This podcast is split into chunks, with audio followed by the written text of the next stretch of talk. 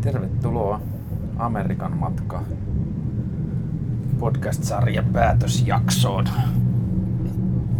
Tän tota, päätösjakson äänimaailma on taas vähän erilainen, niin sillä tää tapahtuu nyt junassa. Mä oon matkalla tonne Pohjois-Pohjanmaalle yli Vieskaan ja sieltä Lestijärvelle vähän vielä enemmän metsään mökille muutamaksi päiväksi olemaan ilman maailmaa. On vain sauna, järvi, läheiset ihmiset ja suuri tyhjyys. Ja saan nukkua jetlakit pois ja nollata muistikortit ja kovalevyt. Mutta tota, mä ajattelin, mä yritin silloin matkustaessa vielä viimeisenä viimeisissä tilanteissa siellä New Yorkissa yritin vielä mahdollisuutta, että olisi voinut nauhoittaa yhden, mutta meni niin säätämiseksi noiden lentokenttien kanssa, että ei sitten onnistunut. Ja sitten kun tuossa pari päivää pyöriskelin, niin kerkesin tajuta, että hyvä on kuitenkin tehdä, jos ei muille, niin ainakin itselle semmoinen yhteenveto matkasta, mitä opittiin ja miten se matka sitten loppujen lopuksi meni noin lyhykäisyydessä ja tiivistettynä, niin matkahan meni oikein hyvin. Se meni itse asiassa, no se meni vähän sen suuntaisesti, kun mä olin ounastellut ja aavistellut, mutta paljon paremmin kuin mitä olin suunnitellut. Nimittäin tajusin silloin vähän ennen lähtöä sen, että mitä vähemmän suunnittelen, sitä enemmän satun, niin kuin joudun satunnaisiin tilanteisiin tai määrittelemättömiin tilanteisiin, tilanteisiin, joita ei voi suunnitella etukäteen ja niin edelleen, että mitä vähemmän kalenterissa on ennalta sovittuja tapaamisia ja paikkoja, joissa pitää käydä, sitä enemmän tapaan ihmisiä ja käy paikoissa, joita en olisi osannut arvata. Ja tota, semmosia niinku huippuhetkiä matkalla on ehkä just ne semmoset satunnaisen omaiset tai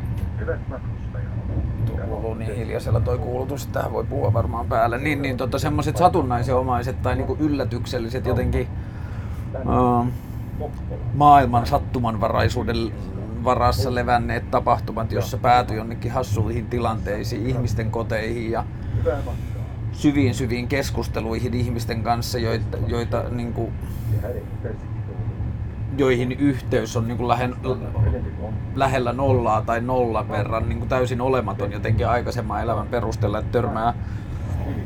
Yksi semmoinen hieno keskustelu oli, mihin mä päädyin tota, kahden semmoisen latino naisen kanssa San Franciscossa Dolores Parkin kulmassa siellä parkissa, tai siellä missä niin tota, oli ne semmoiset rytmisoitin katujamit, niin siinä sitten kun mä kuvailin, niin siinä oli semmoinen kaksi naista, varmaan jossain neljässä kymmenissä, jotka tota, tuli siihen kattelemaan ja jammailemaan ja sitten mä tota, päädyin keskustelemaan niiden kanssa ja varmaan kolmen minuutin keskustelun jälkeen oltiin jo semmoisissa syvyyksissä, että ne oli tota, molemmat, ne oli tutustunut naisten turvakodissa, ne oli molemmat niin todella todella väkivaltaisten tota, parisuhteiden tai niin kuin väkivaltaisen parisuhteen kokeneita ihmisiä. Ja tota, se toinen niistä oli kirjoittanut semmoisen kirjan, mä muistan varmaan, saatan muistaa sen naisenkin nimen, mutta sen kirjan oli A Girl from the Hood Turned Good tai joku semmonen. Se oli ollut, kun mä sitten kävin vähän googlailemassa ja muita, niin se oli ollut jossain Amerikan aamutelkkarissa ja muuta, että se oli tota, syntynyt johonkin tosi raffiin ympäristöön ja silloin oli ollut lapsena jotakin seksuaalisia hyväksikäyttöjuttuja ja muita ja sitten se oli niin tota, ollut sitten aika skundessa koko aikuisikänsä ja sitten oli ollut jossain todella todella väkivaltaisessa parisuhteessa ja jotenkin sieltä sitten ponnistanut. Mutta sitten se keskustelu oli vaan jotenkin niin siisti, kun se yhteys niihin ihmisiin noin niin kuin periaatteessa oli äärettömän ohut, että ne oli täysin toiselta puolelta maailmaa ja, ja, ja niin kuin ehkä kaikin mahdollisin tavoin tosi jotenkin lähtökohtaisesti tosi kaukana omasta elämäntilanteesta ja taustoista, mutta niin kuin kyllä se ihmisyyden kokemus on vain jotakin niin silleen unikkeudus, un, unikkeu, unikkei, uni, uniikkisana, niin silloin siitä uniikkisanasta, jos käännetään semmoinen suomenkielinen sana, että unikkiudessaan, niin, että ihmiselämä on unikkiudessaan niin samanlaista, että, että se samaistumispinta voi kyllä löytyä sieltä. Ja sitten tässä oli se niin kuin, tosi kiva amerikkalaisen kulttuurin lieveilmiö, kun siellä tykätään tuosta small talkista ja niin kuin se kohteliaisuuksia ja semmoisen puhumisen, niin, niin tota, semmoinen puhumuskulttuuri on niin erilainen, niin sit se oli tosi kiva, kun sit mä olin jutellut niiden kanssa jonkun aikaa ja sit me oltiin tekemässä siinä niin kuin eroon, niin sit se vanhempi niistä semmoinen varmaan, olisiko nyt ollut 50 niin sit se vaan sanoi, että you are very caliente. Niin mä olin vaan silleen, että gracias, gracias. Mutta se oli kyllä tosi hauskaa. Sattu kolme kertaa Amerikan reissulle. Mä en muista milloin viimeksi Suomessa joku nainen olisi niin kuin jossain tämmöisessä pienessä katutilanteessa tai jossain kommentoinut ulkonäköä tai jotenkin silleen antanut kohteliaisuuksia. Tuolla tuli viikon aikana kolme ja kaikki jotenkin silleen tosi mukavissa tilanteissa. Että pitää kyllä mennä uudelleen Amerikkaan.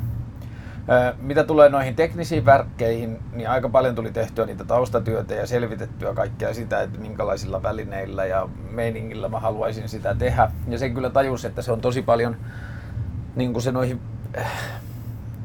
teknisiin välineisiin ja koko tuohon tallennuskulttuuriin liittyvät vaatimukset on jotenkin paljon enemmän filosofisia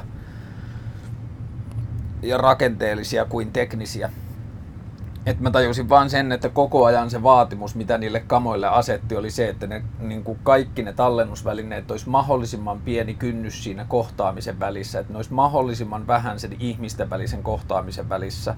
Että jos mä tapaan kadulla ihmisen, joka mua kiinnostaa, niin mä haaveilen siitä, että mä voisin tallentaa sitä kohtaamista ilman, että ne tallennusvälineet tulee sotkemaan sitä tilannetta.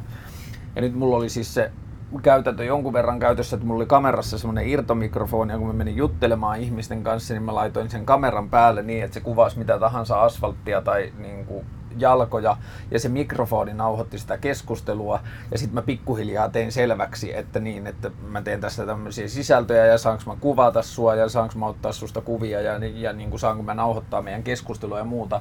Mutta sitten kun se kamera ja se nauhoitus oli vähän niin kuin tuotu siihen kokonaisuuteen ilman, että sitä jouduttiin käsittelemään, niin sitten se olikin jo luontainen osa sitä kanssakäymistä. Ja tämä on jotenkin tosi tosi tärkeä juttu itselle, että kun miettii niitä sisältöjä, minkälaisia haluaisi tehdä pitkässä juoksussa, niin jotenkin kiinnostaa tosi paljon se, että pystyisi rakentamaan semmoisen setin kamerasta ja tallennusvälineistä, että se tulisi niin vähän kuin mahdollista sen niin kuin kohtaamisen välille ja jotenkin niin, että se samalla tulee vastapuolelle selväksi, että tätä keskustelua tallennetaan, mutta että sitä tarvitsisi keskustella mahdollisimman vähän ja siihen liittyviä asioita tarvitsisi käydä läpi mahdollisimman vähän. Se, mikä tuolla Amerikassa huomasi, se amerikkalainen kulttuuri on niin ton jotenkin sosiaalisen median ja yllätyksellisten julkisu, julkisuusajatusten ja niin kuin kaiken, kaikkien sellaisten takia, että se on muuttunut niin jotenkin, että ihmiset varjelee sitä omaa identiteettiä hirveän tarkasti että esimerkiksi San Franciscossa kadulla niin monet monet ihmiset, kun niiltä kysyy, että saako ottaa kuvan, ne kysyy, että mitä siitä saa. Että paljon maksat tai, tai niin edelleen. Ja sitten niin kuin pyydettiin, saanko ottaa kuvan, joo, anna tähän yhteystiedot tai anna sun kortti tai ota mun yhteistiedot ja lähetä se mulle, mä haluan nähdä sen niin ennen kuin sitä käytetään muuta. Ja mun kokemus on, että nyt paljon ole tuollaista työtä tehnyt, mutta kun on valokuvannut aikaisemmin ja muuta, niin musta toi on kasvanut tosi paljon. Ihmiset on paljon tarkempana sen kanssa, että millä tavalla ne niin kuin, tollasia suostuu. Ja sen kyllä huomas kans, että paljon paremmin asiat menee, kun luo ensin sen luottamuksen ja yhteyden ilman noita kamoja ja vasta sen jälkeen ottaa ne puheeksi, että ensin kohtaa ne ihmiset sellaisenaan, että se kamera tai se tallennus ei ole sen kohtaamisen pointti, vaan se ihmisen kohtaaminen on se pointti, jonka jälkeen tulee sitten se vaihe, että hei, tätä olisi kiva tallentaa. Ja silloin ihmiset ei oikeastaan koskaan sanonut ei, kun se oli ensin yhdistetty se, niin kuin saatu se yhteys. Nyt mä oon tehnyt niistä materiaaleista, mä tein kolme siellä ja viime yönä neljännen, se on YouTubesta löytyy mun, mun nimen alta löytyvän, tai mun nimellä löytyvän käyttäjän alta, niin mä laitoin viime yönä sen viimeisen semmoisen vähän niin kuin Big Sur-fiilistelyn, se oli viimeinen tommonen ei-journalistista sisältöä sisältö, niin kuin ei-journalistista sisältöä sisältävä kooste, joka oli periaatteessa editointiharjoitus ja musiikin ja kuvan yhteisleikkiä.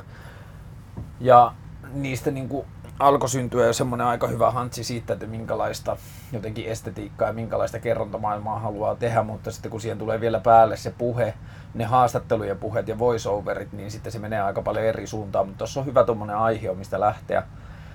Ja nyt mä oon miettinyt tosi paljon sitä voiceover-juttua, ja mä oon nyt ihastunut semmoiseen ideaan, jota mä tutkin, joka mä toivon, että se olisi tosi toimiva ja mä saisin sen toimimaan, mutta tota, mä haluaisin alkaa tekemään niistä videoklipeistä vähän niin kuin No lähimpänä referenssinä noin BBC-luontodokkarit ja äh, niin kuin Attenboroughit ja noin. Että niin semmoinen perinteinen tapa tehdä luontodokkaria, jossa sulle näytetään niin kuin kuvaa luonnosta ja kertoja ääni vähän niin kuin analysoi sitä, mitä nähdään.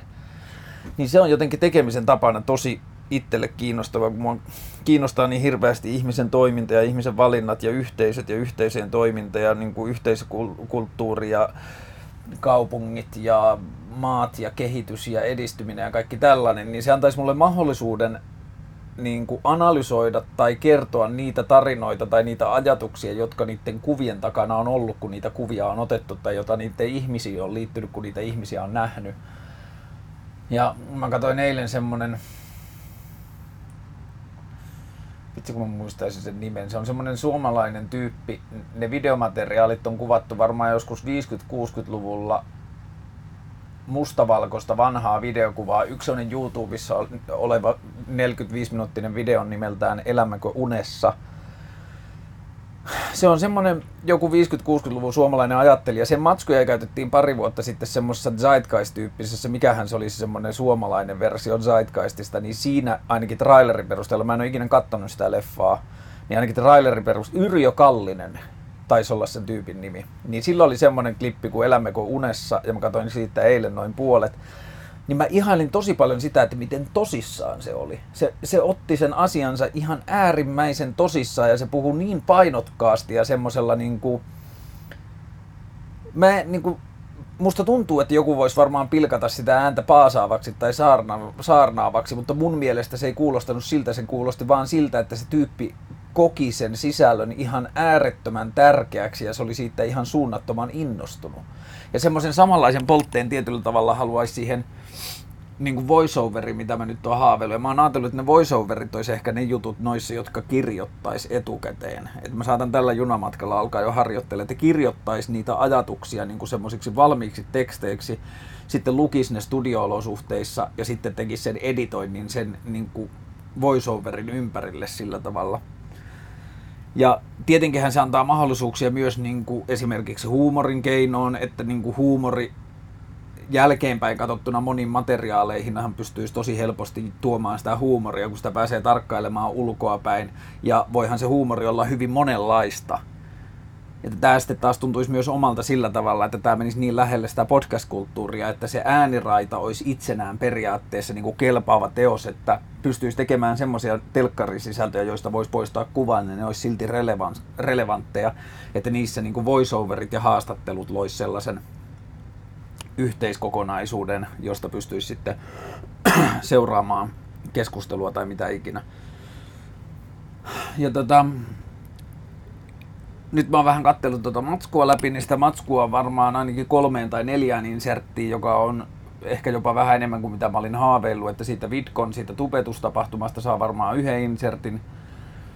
Bigsurista saisi halutessaan varmaan pelkistä maisemista yhden insertin, mutta mä en tiedä, onko se televisioon sopivaa sisältöä siinä, niin kuin, jos siihen keksis jonkun vaikka narratiivin. Tämä niin kuin, on ehkä se idea, että semmoinen maisemafiilistely sellaisenaan ei olisi välttämättä juttu, johon kannattaisi telkkarissa tuhlata kolme neljä minuuttia, mutta jos siihen keksis sen voiceoveri, siihen keksis sen syyn, miksi sitä ma- niin kuin ma- maisemaa näytetään, niin kuin liittyisi se sitten maailmankaavuneuteen, tai se olisi joku tarina, tai se olisi joku mikä tahansa, niin sillä näiden kahden asian välisellä dynamiikalla musta tuntuu, että voisi tehdä tosi paljon juttuja. Sitten San Franciscossa on joko sitten tulee yksi 5-6 minuuttinen jakso, jossa sitten on muutama niitä haastatteluja, tai sitten se menee kahteen, ja sitten Bigsurissa jotain niitä kohtaamisia, tai Rachel ja, Rachel ja Peggy, nämä vanhemmat naisihmiset, niiden kohtaaminen ja muuta, että niistä voi olla sitten omat jaksot mahdollisesti.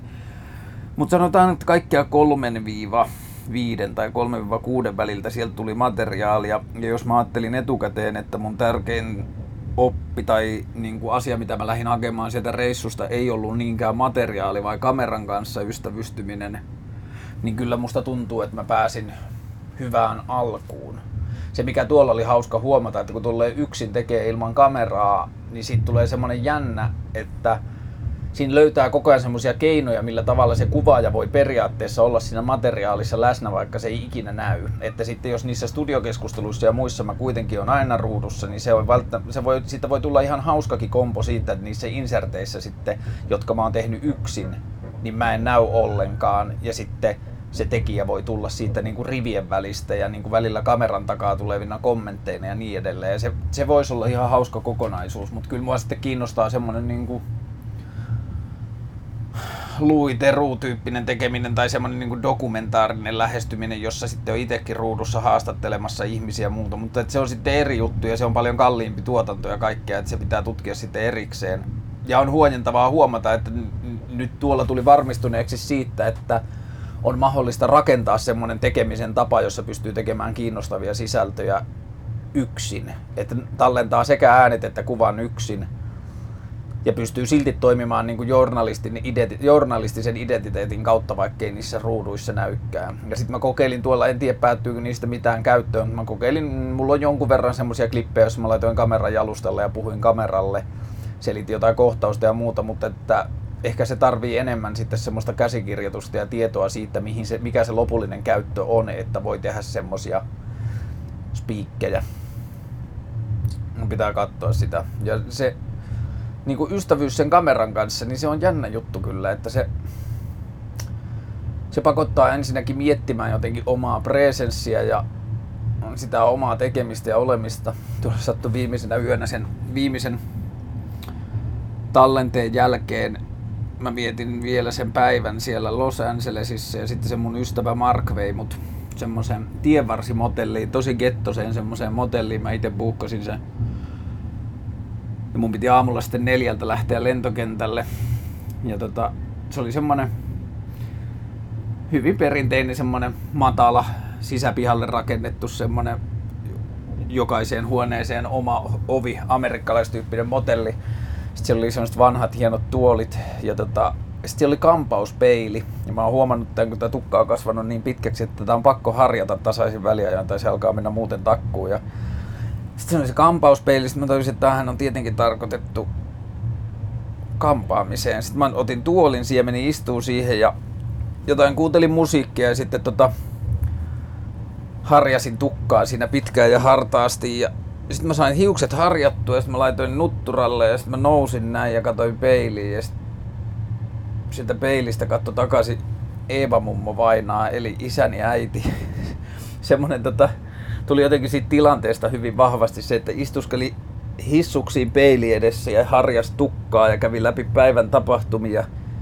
Ja sitten kun vielä pyöräytti ne hiukset nutturalle ylös, niin oli kyllä, no, mummo oli lähempänä sitä, mutta sitten mä tajusin kyllä, että mummoihin liittyy niin paljon niin tota, positiivisia attribuutteja, että jos mummo on lähin, niin kuin jotenkin semmoinen vertailukohta, mikä tulee mieleen omasta meiningistä, niin en mä sitten ole jotenkin hirveän huolissani. Tai sanotaan näin, että olisi pahempiakin vertailukohtia tai jotenkin semmoisia niin samaistumispisteitä voisi olla. Olen tyytyväinen mummona. Sitten tajusin myös tuolla sen, että Amerikassa, että kun mä tykkään tytöistä, ja mä en aina niin kuin, mä en hirveän vahvasti samaistu sen niin kuin mies-sanan kuvan kanssa, miten varsinkin No ei, ei pelkästään suomalaisessa, vaan miten yleensä keskustelussa puhutaan miehestä ja miehisyyteen liittyvistä attribuuteista, niin mä hirveän harvoin samastun siihen, niin sitten mä rupesin miettimään, että onkohan mä lesbo. Että jos mä en ole mies, mä pidän naisista. Mut ehkä nämä kaikki termit, toivottavasti tämmöiset niinku miehuuteen ja niinku sukupuolisuuteen ja sukupuolikuvaan ja kaikki tällaiseen liittyvät asiat niin kuin fragmentoituu ja jotenkin koetaan tarpeettomaksi. Mä muistan kuulleeni jostain intialaisesta kulttuurista tai uskonnosta tai missä tahansa, jossa oli joku lähemmäs sata sukupuolta määrittävää sanaa tai sukupuolta tarkoittavaa sanaa, että se ajatus sukupuolesta ei olekaan lineaarinen, vaan binäärinen, semmoinen liuku, liukuasteikko, joka tuntuu kyllä paljon terve, niin kuin, ja, no, ainakin se tuntuu paljon armollisemmalta, mutta kyllä se myös tuntuu paljon kiinnostavammalta maailmalta, jossa asiaa nähdään sillä tavalla ja yksilöllä on paljon enemmän tilaa olla jotenkin niin kuin löytää se oma sukupuolisuutensa, eikä jotenkin valita annetuista kehikoista. Mutta sitten tuohon niin tekemisen tapaan ja tuohon matkustamiseen. Matkustaminen kyllä kiinnostaa. Se toivoisi, että pystyisi tekemään siitä osa tuota TV-tekemistä, että, että osa sitä, niin studi- tai niin osa sitä kulttuuria, miten sitä ohjelmaa tehdään, niin voisi olla se ajatus siitä, että matkustetaan. Että jotkut joskus matkustettaisiin matkustettaisiin niin haastatteluja varten, jos saisi jonkun tosi tosi kovan haastattelun, niin voitaisiin matkustaa niin kuin sitä varten paikan päälle ja joskus taas sitten niin kuin ihan vaan kulttuureja tai ilmiöitä metsästäen. Ja tota, kyllä mä huomasin, että mun tekemisen tavassa on varmaan aika paljon samanlaista kuin siinä Humans of New York jäbän tekemisessä, että kyllähän mä niin kuin periaatteessa on kiinnostunut ihmisten tarinoista ja jotenkin niin kuin kohtaamisista ja tosi paljonhan siinä Humans of New York jäbän tekemisessä on, mutta enemmänkin se on ehkä niinku tekninen tekemisen tapa ja lähestyminen asioihin. Et sitten kun siihen tulee persoona ja persoonallisuus siihen tekemiseen, niin en mä silti ole niinku pätkääkään huolissani siitä, että jotenkin oma matsku rupeaisi näyttämään siltä tai tuntumaan samalta, koska kuitenkin lähestyminen maailma on niin eri lailla ja se lähestyminen maailmaan kuitenkin loppujen lopuksi rakentaa sen sisällön. Ja siksi toiseksi, vaikka tulisi ihan samanlaistakin sisältöä, niin mitä sitten? Humans of New Yorkia voi varmaan kritisoida monesta asiasta, mutta se missä se onnistuu on, että se pystyy tuomaan ihmisten koskettavia tarinoita niin kuin kosketusetäisyydelle ja niistä löytyy samaistumispintaa ja niistä niin kuin Humans of New Yorkin kommenttipalstoista on tullut nyt, nyt, niin kuin, nyt siisti ilmiö, koska aina kun joku kertoo jonkun koskettavan tai riipaisevan tarinan tai minkä tahansa niin kuin elämään vaikuttaneen, vaikuttaneen asian, niin aina kommenteissa on niitä, joilla on vastaavanlainen tapa, niin kuin vastaavanlainen kokemus ja ovat luulleet olleensa yksin tai pystyvät niin kuin tsemppaamaan, että kyllä se siitä ja itse kävin läpi saman syövän ja bla bla bla. Että sitten on tullut niin kuin ihmisten tarinoissa mun mielestä kiinnostavinta on aina se samaistuttavuus. samaistuttavuus. Ja toi lestadiolaisjuttu on semmonen, josta mä oon miettinyt lähiaikoina, että onko mä puhunut siitä liikaa ja onko mä niinku, niinku pitäisikö jotenkin vaan antaa sen asian olla ja muuta. Mutta sitten taas niinku, kun oma prosessi siitä lestadiolaisuudesta lähtemisessä ja niinku lestadiolaisuus meiningissä on ollut niin jotenkin kokonaisvaltainen ja se on vaatinut monta monituista vuotta ja se on ollut tosi ei se nyt työläs prosessi missään tapauksessa ollut, koska se on ollut niin orgaaninen, mutta se on ollut silti semmoinen niin seikkailu. Ja sitten kun sen kävi itse läpi ja huomasi siitä, että no niin, että tässä on tällaisia tällaisia vaiheita mennyt ja tämä prosessi on ollut tämmöinen, tajus, että miksi tästä ei kukaan puhu, miksi tästä ei puhuta, että on kymmeniä tuhansia ihmisiä, ihmisiä Suomessa, nuoria ihmisiä, vanhoja ihmisiä, jotka on joko lähtenyt lestadiolaisuudesta tai miettinyt suhdettaan lestadiolaisuuteen tai joutunut kyseenalaistamaan omaa olemistaan monella tavalla – niin sitten tuli vaan sellainen pakottava tarve, että pakko mun on puhua siitä, jos mulla on keino siihen, että mulla on mikrofoni ja internetsivu ja mä tiedän, miten sitä voi käyttää, että pakko mun on puhua siitä, että mulla olisi ollut siitä itselle niin paljon hyötyä, jos joku muu olisi puhunut. Ja niinhän siitä on ollut. Se on kuunneltu kohta 6000 kertaa se Lestadiolaisuuspodcast ja silloin kun mä olin siellä tota, Perttu Häkkisen vieraana Yle puheessa, niin siitä tuli Yle Areenan mun mielestä jälkikuunnelluin radiolähetys about koskaan. Ja niin kuin mä oon saanut nyt tämän viimeisen vuoden aikana veikkaisin, että ainakin 100, ellei 150 sähköpostia tai Facebook-viestiä tuntemattu, tai ja puheluita ja tekstiviestiä tuntemattomilta ihmisiltä, jotka on ollut kiitollisia siitä podcastista ja kiitollisia siitä radio-ohjelmasta ja olleet otettuja ja ovat saaneet apua elämään ja nuoria ihmisiä on tullut halamaan, että kiitos, että niin kuin, että, että, että sun podcasti tuli mun elämään tosi tosi merkittävään aikaan, että mä tajusin, että mä en ole yksin sen kanssa, että mä käyn tämmöistä läpi ja muuta. Ja sitten jos mä ajattelen sitä TV-ohjelmaa ja sen tekemistä, niin kyllä mulla siihen liittyy tosi pitkälle samat asiat. Että kyllä mä toivoisin, että mä pystyn puhumaan siinä ihmisten tarinoiden ja omien kokemuksien kautta ja myös semmoisen niin omaehtoisen tekemisen kautta asioista, joissa itse käy läpi prosesseja tai huomaa, että ihmiset käsittelee asioita hienolla tavalla, josta voisi olla niin kuin hyötyä jotenkin laajemminkin. Ja suomalaisessa mediakentässä ja journalistiikassa, varsinkin isoissa toimijoissa, niin jos ajatellaan Hesareita ja muita, niin mä, musta tuntuu, että se ajatus on jotenkin kasvanut noissa isoissa taloissa, mutta kun mä oon alkanut tekemään ensimmäisiä niin kuin toimittajasisältöjä, niin mulle on aina sanottu, että äläkä sitten kuvittela, että ihmisiä kiinnostaisi, mitä mieltä sä oot asioista. Ja älä, ete, niin kuin älä rupea tyrkyttämään omia mielipiteitä sitä. Jos teet radio-ohjelmaa haastattelet jotakin, niin älä kuvittele, että sun mielipiteilläsi olisi väliä tai siitä oltaisiin kiinnostuneita ja sitten suomalainen toimittaja-identiteetti on ollut semmoinen hyvin inkognito. Se on ollut aina lähes anonyymi semmoinen, että ihmisen pitää itse päätellä se, että kun se lukee kymmenen artikkelia tyypiltä ja siinä on se nimi aina, niin sitten se alkaa pikkuhiljaa tekemään niitä palasia. Ja mä oon kyllä samaa mieltä siitä, että että se on yksi siisteimmistä tavoista niin kuin löytää sitä toimittaja-identiteettiä niistä rivien väleistä. Ja kun ihminen haastattelee toista ihmistä, niin vaikka se haastattelijan ääni ei kuuluiskaan tai sen kuva ei näkyisi, niin silti se haastattelijan identiteetti tulee sieltä väleistä. Mutta silti ottaen tämän huomioon, mun mielestä on täysin vanhahtanut ajatus ja va, niin kuin ummehtunut ajatus se, että toimittajuuteen ei kuuluisi jotenkin henkilökohtaiset näkökulmat.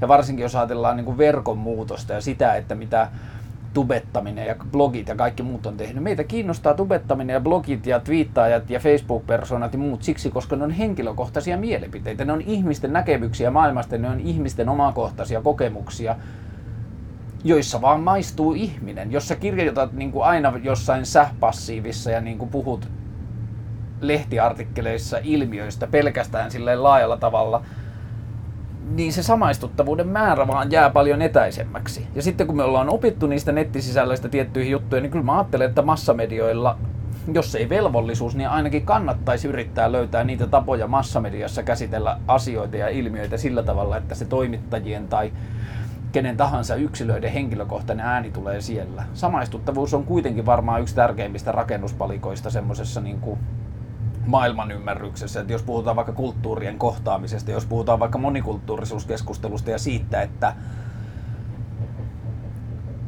suomalaisella ja niin kuin, maahanmuuttavalla ihmisellä voi olla molemmilla yhtä vaikeaa niin kuin hyväksyä toisen kulttuureita tai tulla sinu, niin kuin sinuiksi toisen kulttuurin ominaisuuksien kanssa ja niin kuin tapojen toimia kanssa. Mutta tärkeintä olisi silti muistaa, että kannattaa lähteä purkamaan sitä asiaa yhteisistä jaettavista niin kuin maailmankokemuksista eikä niistä niin kuin poikkeavista. Et silloin kun löytyy semmoisia kulttuureja, missä pystyy jotenkin jakamaan maailmaa, niin se yhteyden löytäminen on hirveän helppoa.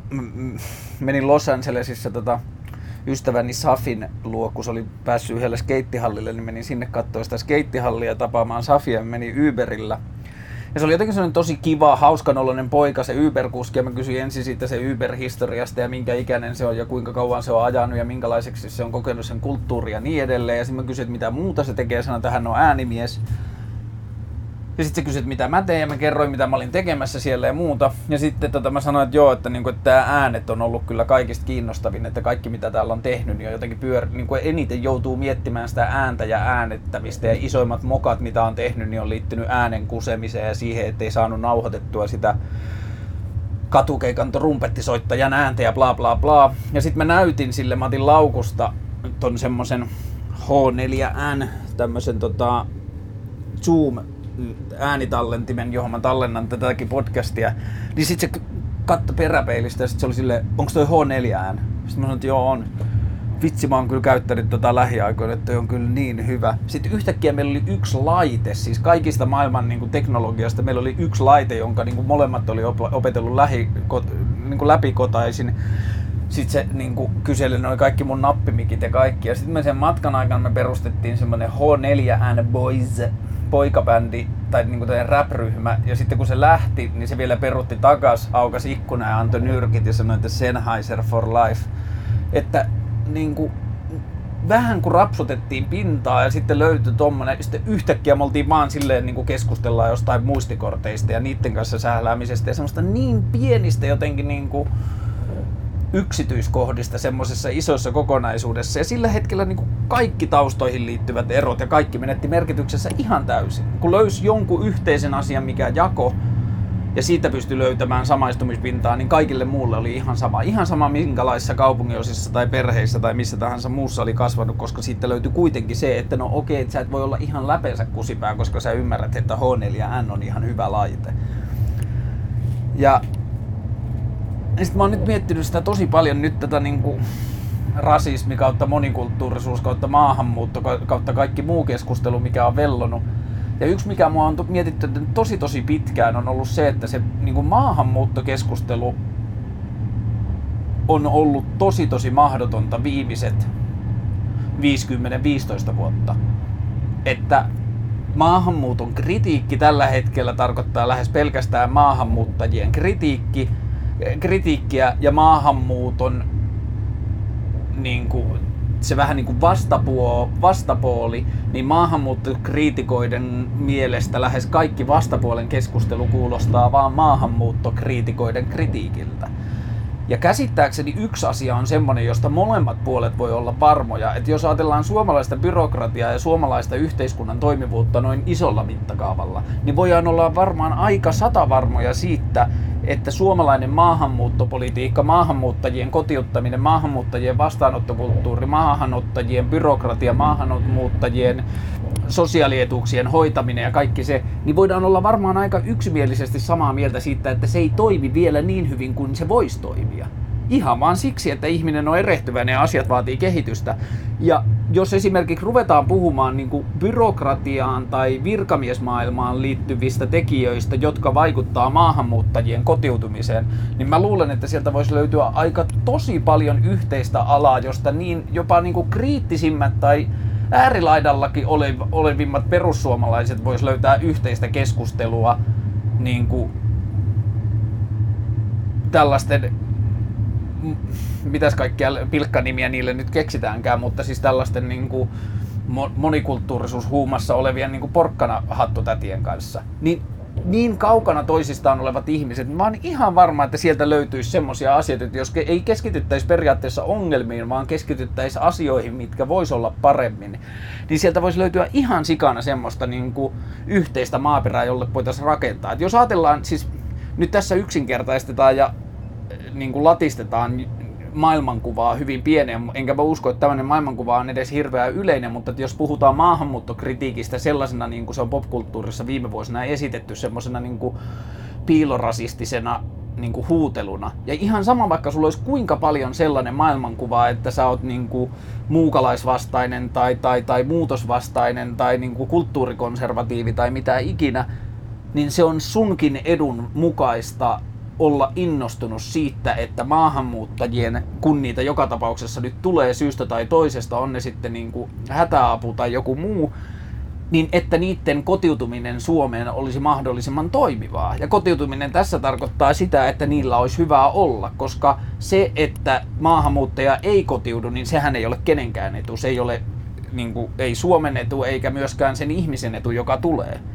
Ja jos ajatellaan niitä ihmisiä, jotka tulee vaikka niin kuin pakolaisina tai hätäavun vuoksi, niin yleensähän niiden etu on se kaikista ensimmäinen, joka pitää niin, ratkaista. Että jos ajatellaan yhteiskuntaa, niin mikä tahansa yhteiskunta pitää kuitenkin rakentaa sen ajatuksen varaan, että miten siinä yhteiskunnassa pärjää ne, jolla asiat on kaikista niin kuin eniten huonosti. Ja jos Suomi toistaiseksi nyt ainakin onneksi on päättänyt olla niin kuin mukana globaalissa tällaisessa niin kuin hyvän tekeväisyydessä ja ottaa maahanmuuttajia ja pakolaisia ja maahanmuuttajia tulee muutenkin tänne joka tapauksessa, niin on kaikkien etu, että se tehdään mahdollisimman hyvin niin, että niillä maahanmuuttajilla on tervetullut olot Suomeen tullessaan ja että ne löytää sen oman tapansa toteuttaa sitä omaa kulttuuria niin, että se aiheuttaa mahdollisimman vähän niin kuin, konfliktia valtakulttuurin kanssa ja sama toisinpäin, että valtakulttuuri löytää tavan olla sillä tavalla, että se mahdollisimman vähän kaventaa kenenkään uuden maahan tulevan ihmisen luontaista tapaa olla ja elää. Ja jos pelkästään se, että niin kuin se maahanmuutto- ja kotiuttamiskeskustelu, niin kuinka paljon löytyy sen ympäriltä keskustelua, joka niin kuin palvelee periaatteessa molempien etuja. Niin sen, jonka mielestä niin kuin Suomeen ei pitäisi tulla ulkomaalaisia, ja jos tulee, niin maassa maan tavalla ja niin, kuin niin edelleen, niin myös sen etu on se, että maahanmuuttajat löytää niin kuin parhaan mahdollisen tavan kaikkien kannalta olla, olla täällä niin kuin uudessa maassa. Ja sitten kun se on semmoinen kulttuuri, jossa silloin on hyvä ja turvallinen olla, niin kyllä sieltä sitten rupeaa kukkimaan ne mahdollisuudet osallistua sen maan kulttuuriin ja tuoda sitä omaa kulttuuria kauniilla tavalla esille ja tarjota ideoita ja vaihtoehtoisia ajatusmalleja ja muuta.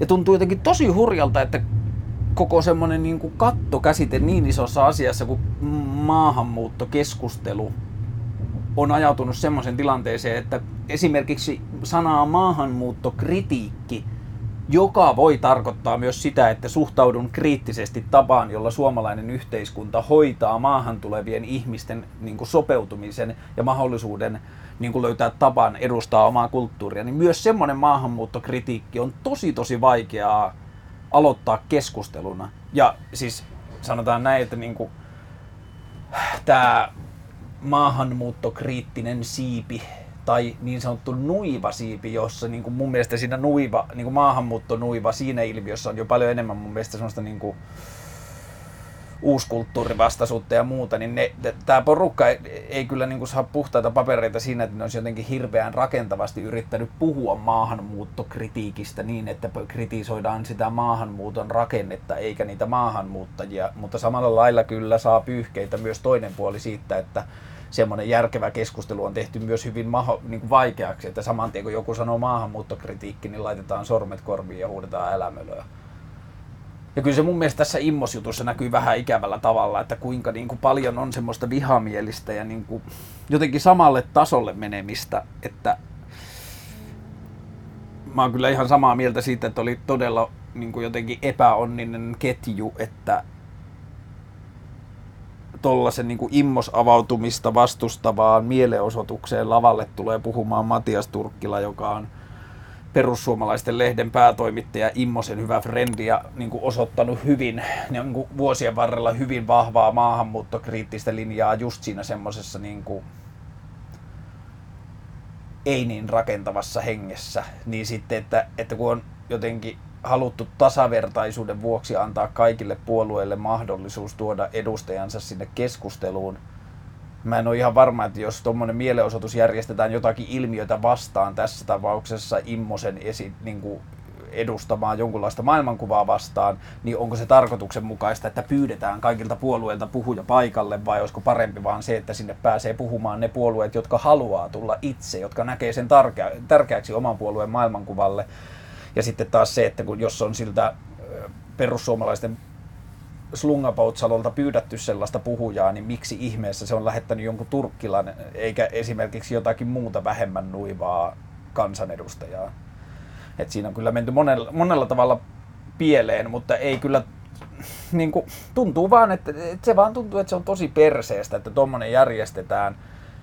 Ja sitten syystä tai toisesta tapahtuu noin, että tuommoinen tyyppi menee puhumaan, niin sitten niin kuin, jotenkin semmoinen buuauskulttuuri ja semmoinen niinku, että se on niinku, ja välillä kyllä näkyy sitä nyt, että ihmiset on niin suivaantunut tai kyllästyneitä tuohon niin rasistiseen diskurssiin ja kaikkeen muuhun, ettei suostuta enää keskusteleen. Ja mun mielestä siinä ei ole mitään väärää periaatteessa, koska ihmistä voi vaatia loputtomaan kestävää, niin kuin, kestämään asioita mutta kyllä mun mielestä silloin pitää tiedostaa se, että jos ei ole valmis keskusteluun, niin ei voi kyllä hirveästi odottaa edistymistäkään. Että, että kyllähän se niin kuin, jos ajatellaan vaikka rasistista keskustelua, niin kyllä mä ajattelen, että sellaisen rasistisen keskustelun paras vastalääke on se, että yritetään ymmärtää, mistä semmoinen rasistinen maailmankuva kumpuaa. Ja tässähän on siis niin kuin vahva oikeassa olemisen ajatus pelkästään siksi, että kun ajattelee, että ihmisarvo on pyhä, että kukaan ihminen ei ole arvokkaampi kuin toinen ihminen ja jokainen ihminen on yhtä arvokas, niin sellaiseen maailmankuvaan rasismi tai se, että että ensin me ja sitten vasta muut. Niin sellaiseen maailmankuvaanhan se ajatus ei toimi ja silloin voi niin kuin sanoa, että sen toisen rasistinen maailmankuva tai muukalaisvastainen maailmankuva on vaan niin kuin väärin. Ja, ja se, se on niin kuin joku, jota vastaan pitää taistella noin niin kuin verrannollisessa mielessä. Mutta että sellaista ei pysty tekemään, jos ei niin kuin ensin ota selvää ja ymmärrä sitä, että minkä takia toisella on vastakkainen maailmankuva, minkä takia joku esimerkiksi ei ajattele, että kaikki ihmiset on sama-arvoisia, tai ajattelee esimerkiksi, että suomalaiset on arvokkaampia kuin muut ihmiset. Niin siinä keskustelussa ei voi päästä eteenpäin ennen kuin ymmärtää ne syyt sellaiseen maailmankuvaan, ja sitten jotenkin sitä kautta päästä sitä keskustelua viemään eteenpäin siihen suuntaan, että myös se toinen ihminen voisi ymmärtää, tai niin kuin tulla edes sille puolelle siinä, että että no sille ajatukselle, että kaikki ihmiset ei olisi samanarvoisia, niin sille ei kyllä ole mitään perusteita, mutta kyllä minua silti niin kuin, harmittaa, että minun kulttuurini muuttuu erilaiseksi kuin mihin olen kasvanut. Niin sitten ollaan jo niin kuin pitkällä siinä keskustelussa, että siinä pystytään keskustelemaan jotenkin uudella tavalla. Ja sitten jos saman tien kun sieltä toiselta puolelta tulee rasistista elämöllä tai jotain muuta, niin asettaudutaan siihen samaan poteroon huutelemaan, niin siitä ei vaan synny mitään hyvää. Ja niin kuin, jotenkin kaikkea tätä ja tämän tyyppistä keskustelua ja tämän tyyppistä, niin kuin, tämä on kaikista siisteintä jotenkin siinä, että pääsee tekemään telkkaria, on se, että on joku media, jossa pystyisi tuomaan niitä pointteja. Et just juttelin jonkun kaverin kanssa siitä, että miksi Immoselle ei sanota tai miksi siltä ei kysytä tai miksi media ei puhu tästä tai bla bla bla. Niin sitten voi niinku omalta osaltaan pienessä maailmassaan ajatella, että no enpä voi ainakaan syyttää mediaa. Ja tietyllä tavalla sosiaalisen median takia ja mun mielestä se peruste, tai niin kuin se kysymys on jo vähän vanhentunut, että miksi mediassa ei kysytä. Mene mediaan ja kysy. Että jos se kysymys on relevantti, niin se mahdollisesti saa myös niin kuin muita ihmisiä kysymään siihen ja se saa mahdollisesti muita ihmisiä niin kuin etsimään vastauksia. Mutta sitten vielä, että kun pääsee tekemään tuommoista massakulttuuria, niin kuin suomalaista TVtä, niin se on jotenkin todella todella kutkuttava se ajatus, että miten saa pidettyä silmät auki ja korvat auki ja etittyä niitä kysymyksiä ja tarinoita, joita ite, itestä tuntuu, että yhteiskunnassa ei tarpeeksi esitetä ja sitten pystyisi tuomaan niitä esille, niin se on kyllä, no se on kyllä siisti mahdollisuus. Mutta sitten niin kuin kokonaisuutena Amerikan matka, niin olen kyllä todella todella onnellinen ja onnekas, että pääsin lähtemään. Saatoin kokea elämäni yksittäisen onnellisimman hetken siellä Biksurissa teltassa sitä linnunrataa katsellessani yksin jotenkin niin kuin tosi tosi eristäytyneenä kaikesta ympäröivästä maailmasta. Niin se oli varmasti yksi onnellisimmista hetkistä, mitä mun elämässä on ollut. Ja niitä onnenhetkiä oli pitkin reissua ihan tosi tosi paljon. Ja sain viettää tosi paljon aikaa yksinään, joka on, joka on tosi kivaa ja oli vaan silleen tilaa tuijotella ja ihailla ihmisiä ja niin kuin ihastella jotenkin sitä, että miten siisti eläin ihminen on ja minkä, miten siistin yhteiskunnan ja niin kuin maailman se on rakentanut. Ja jotenkin itse on vaan loputtoman innostunut, kiinnostunut ja haltioissaan siitä, miten siistejä eläimiä me ihmiset ollaan. Ja niin kuin jotenkin tuntuu, että kaikki se, mikä kiinnostaa, minkä tekeminen kiinnostaa, niin jotenkin pyörii sen ihmisyyden kiehtovuuden ympärillä. Ja silloin se saattaa olla joku niin kuin Uber-kuski, joka on sika innostunut jostain nauhoitustekniikasta, niin pelkästään jos se sen kuskin into sitä asiansa kohtaan on kiinnostavaa, innostavaa ja inspiroivaa. Ja niin kuin, maailma on kyllä siisti paikka. Ja se on niin kuin rohkaiseva ja toivoa antava jotenkin sillä tavalla, että se se kannustaa niin kuin uusien ideoiden esittämiseen. Ja mä oon miettinyt tosi paljon evoluutiota ja ihmisen niin kuin tehtävää maailmassa ja jotenkin sitä, ja tullut vaan siihen suuntaan niin kuin tulokseen, että ihmisen velvollisuus on olla pitämättä turpa kiinni silloin, kun kokee, että jonkun asian voisi tehdä paremmin. Ja pyrkiä esittämään niin kuin ne parannusehdotukset rakentavasti ja ketään loukkaamatta jotenkin musta tuntuu, että suomalaisessa keskustelussa yleisesti esitetään mun mielestä suhteessa liikaa huomioita epäkohdista, kun pitäisi mun mielestä vähemmän puhua epäkohdista ja enemmän niitä epä, niistä epäkohdista, niitä epäkohtia ratkaisevista niin kuin ideoista niin kuin ystäväni Leo sanoi, että ei keskitytä ongelmiin, vaan keskitytään ratkaisuihin. Ja tämä myös niin kuin laajemmassa kontekstissa, että, että se ei ole pelkästään niin kuin hyvä palaveriohje, vaan se on niin kuin mun mielestä myös hyvä niin kuin ohje semmoiselle publiselle, niin, for a public discussion, niin kuin julkiselle keskustelulle siitä, että minkä, mihin kiinnitetään huomiota. Ja Amerikka näytti parastaan koko reissun ajan. San Francisco oli vähän semmoinen niin kuin ja urbaani ja niin kuin, jotenkin ehkä vähän nostalginen ja tosi kaunis. Big Sur oli meditatiivinen ja suunnattoman kaunis ja aika matriarkaalinen ja naismainen ja turvallinen ja lämmin ja tervetulo toivottava ja jotenkin niin kuin pehmeitä arvoja syleilevä. Los Angeles oli taas niin kuin jotenkin ihan tosi tosi erilainen, mutta sieltä löytyi niin kuin tosi hieno ja kaunis kulttuuri niiden niin kuin paikkojen mihin pääty, niin niiden välinen punainen lanka näytti jotenkin semmoisen niin vanhan, tosi kauniin kulttuurin, jossa tuntuu, että mikään ei ollut muuttunut moneen vuosikymmeneen, semmoinen niin vanha amerikkalainen glamour tai semmoinen niin kuin hienostunut kulttuuriväen niin kuin omat savuiset salongit ja niin kuin rentoutumispaikkansa, niin kuin vanhat motellit ja hotellit ja äh, hienot hotellien ravintolat ja muuta, niin niistä puuttu niin kuin ulkoapäin ajattelee, että niissä on jotenkin semmoinen niin kuin glamour tai hienous läsnä, mutta kun se kuitenkin loppujen lopuksi se glamour ja hienous on jotenkin sitä niin kuin asioiden sujuvuuden luonnollisuutta ja sen niin kuin että siinä kulttuurissa pidetään itsestään selvänä sitä semmoista niin kuin ihmisen kohtaamisen molemminpuolista arvostamista ja sitä niin, kuin, niin asiakaspalvelun kuin asiakkaana olemisen velvol, niin kuin semmoista niin kuin hyvien tapojen tai niin kuin semmoisen niin kuin, Hyvät tavat on mun mielestä tosi kahlitseva käsite, jos se tarkoittaa sitä, että ei saa olla pipo päässä luokassa. Kun mun mielestä hyvät tavat tarkoittaa sitä, että otetaan huomioon se tilanne, missä toimitaan. Ja tilanteella en tarkoita luokkaa, vaan tilanteella tarkoitan sitä vuotta, milloin siellä luokassa ollaan ja minkälaisten ihmisten kanssa ja minkälaisessa porukassa ja kuinka paljon sillä pipolla on merkitystä siinä. Mutta niin kuin tuommoisessa ympäristössä hyvä tarjoilija tai hyvä asiakaspalvelija, niin se ei toimi jonkun ohjekirjan mukaan, vaan se kohtaa jokaisen asiakkaan uutena ihmisenä niin, että se toimii sen mukaan, että mikä tuntuu siihen uuden ihmisen kohdalla niin kuin parhaalta tavalta viettää sen kanssa aikaa. Jotenkin se kulttuuri oli tosi tosi kiehtova ja mä näin vaan siis niin kuin yhden todella oudon ja kapean sektorin Los Angelesista ja se oli tosi ihana ja miellyttävä, mutta kyllä mulla silti tuli ton matkan perusteella semmoinen fiilis, että ää, toi San Francisco on enemmän oma kaupunki ja se kyllä kiinnostaa. Mä haluaisin joskus seuraavan muutaman vuoden aikana asua siellä kyllä vuoden tai kaksi. Nyt mä oon täällä tota, näin junan ikkunasta Power Park huvipuiston, eli mä oon täällä jossain härmässä. Ja tota, kiitos kaikille, jotka seurasitte matkaa tavalla tai toisella.